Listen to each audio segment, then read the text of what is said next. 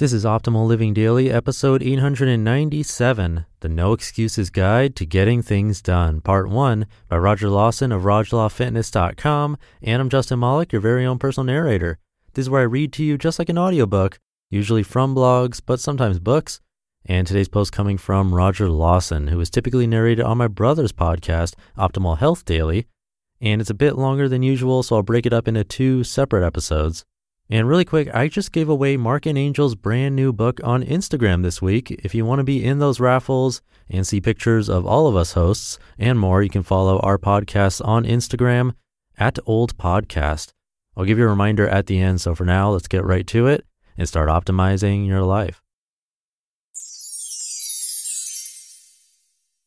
The No Excuses Guide to Getting Things Done, Part 1 by Roger Lawson of RogerLawFitness.com.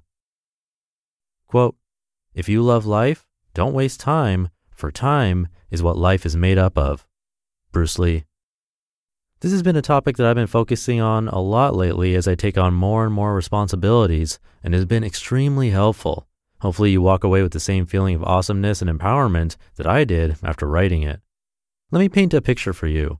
It's 12 a.m. on a Saturday morning, and I'm just finishing up a pre bed meal of meat, meat, and more meat it is glorious.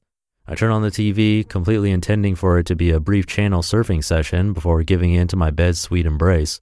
That is, until I hear a loud, booming voice ask the question that sends my night spinning into an entirely different direction.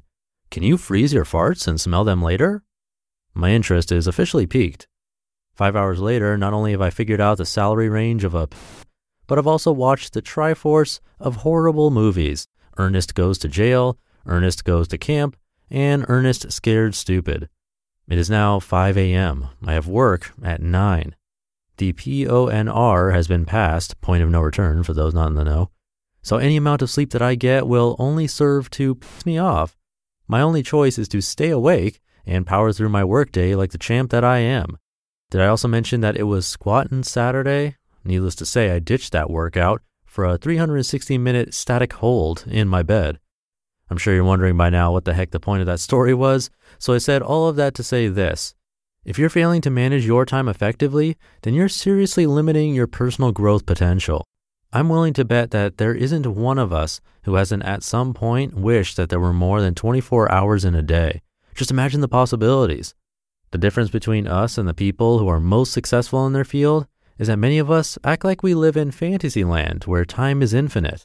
I know that there have been times where I've looked at what I wanted to accomplish and what I actually did accomplish and threw up my hands in defeat, wishing that some magical troll would drop a few extra hours of time into my lap. I consider myself a logical man, and while I know this won't happen, that doesn't stop me from often using my time in such a way that you'd actually believe that I thought those extra few hours were on their way. Successful people, on the other hand, simply accept the reality that there's a finite amount of time in the day and time will only appear as it is created by them. Luckily for us, time management, like any other skill, can be learned if we simply study and apply the habits of those who have been successful in the same pursuit. You got to get up to get down. The old adage, the early bird catches the worm, is false. Waking up early gives the person a head start in terms of seizing the day, but if they wake up early and do nothing, then they're just getting less sleep for no good reason. Nevertheless, it highlights a very important lesson.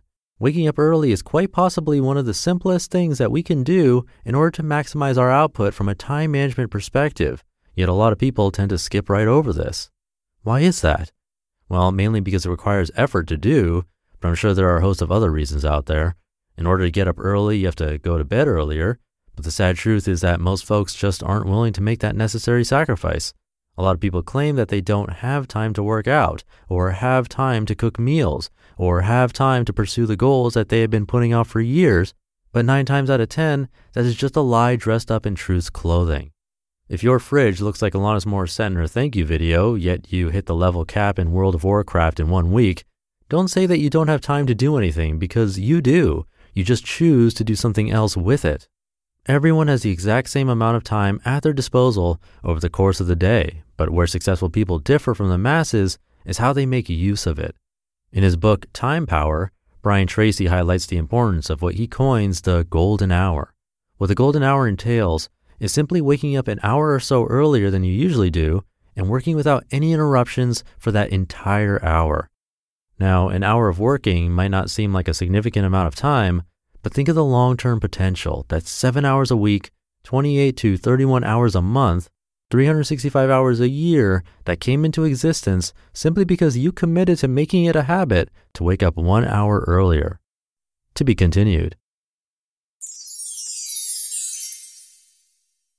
You just listened to part one of the post titled The No Excuses Guide to Getting Things Done by Roger Lawson of RogLawFitness.com.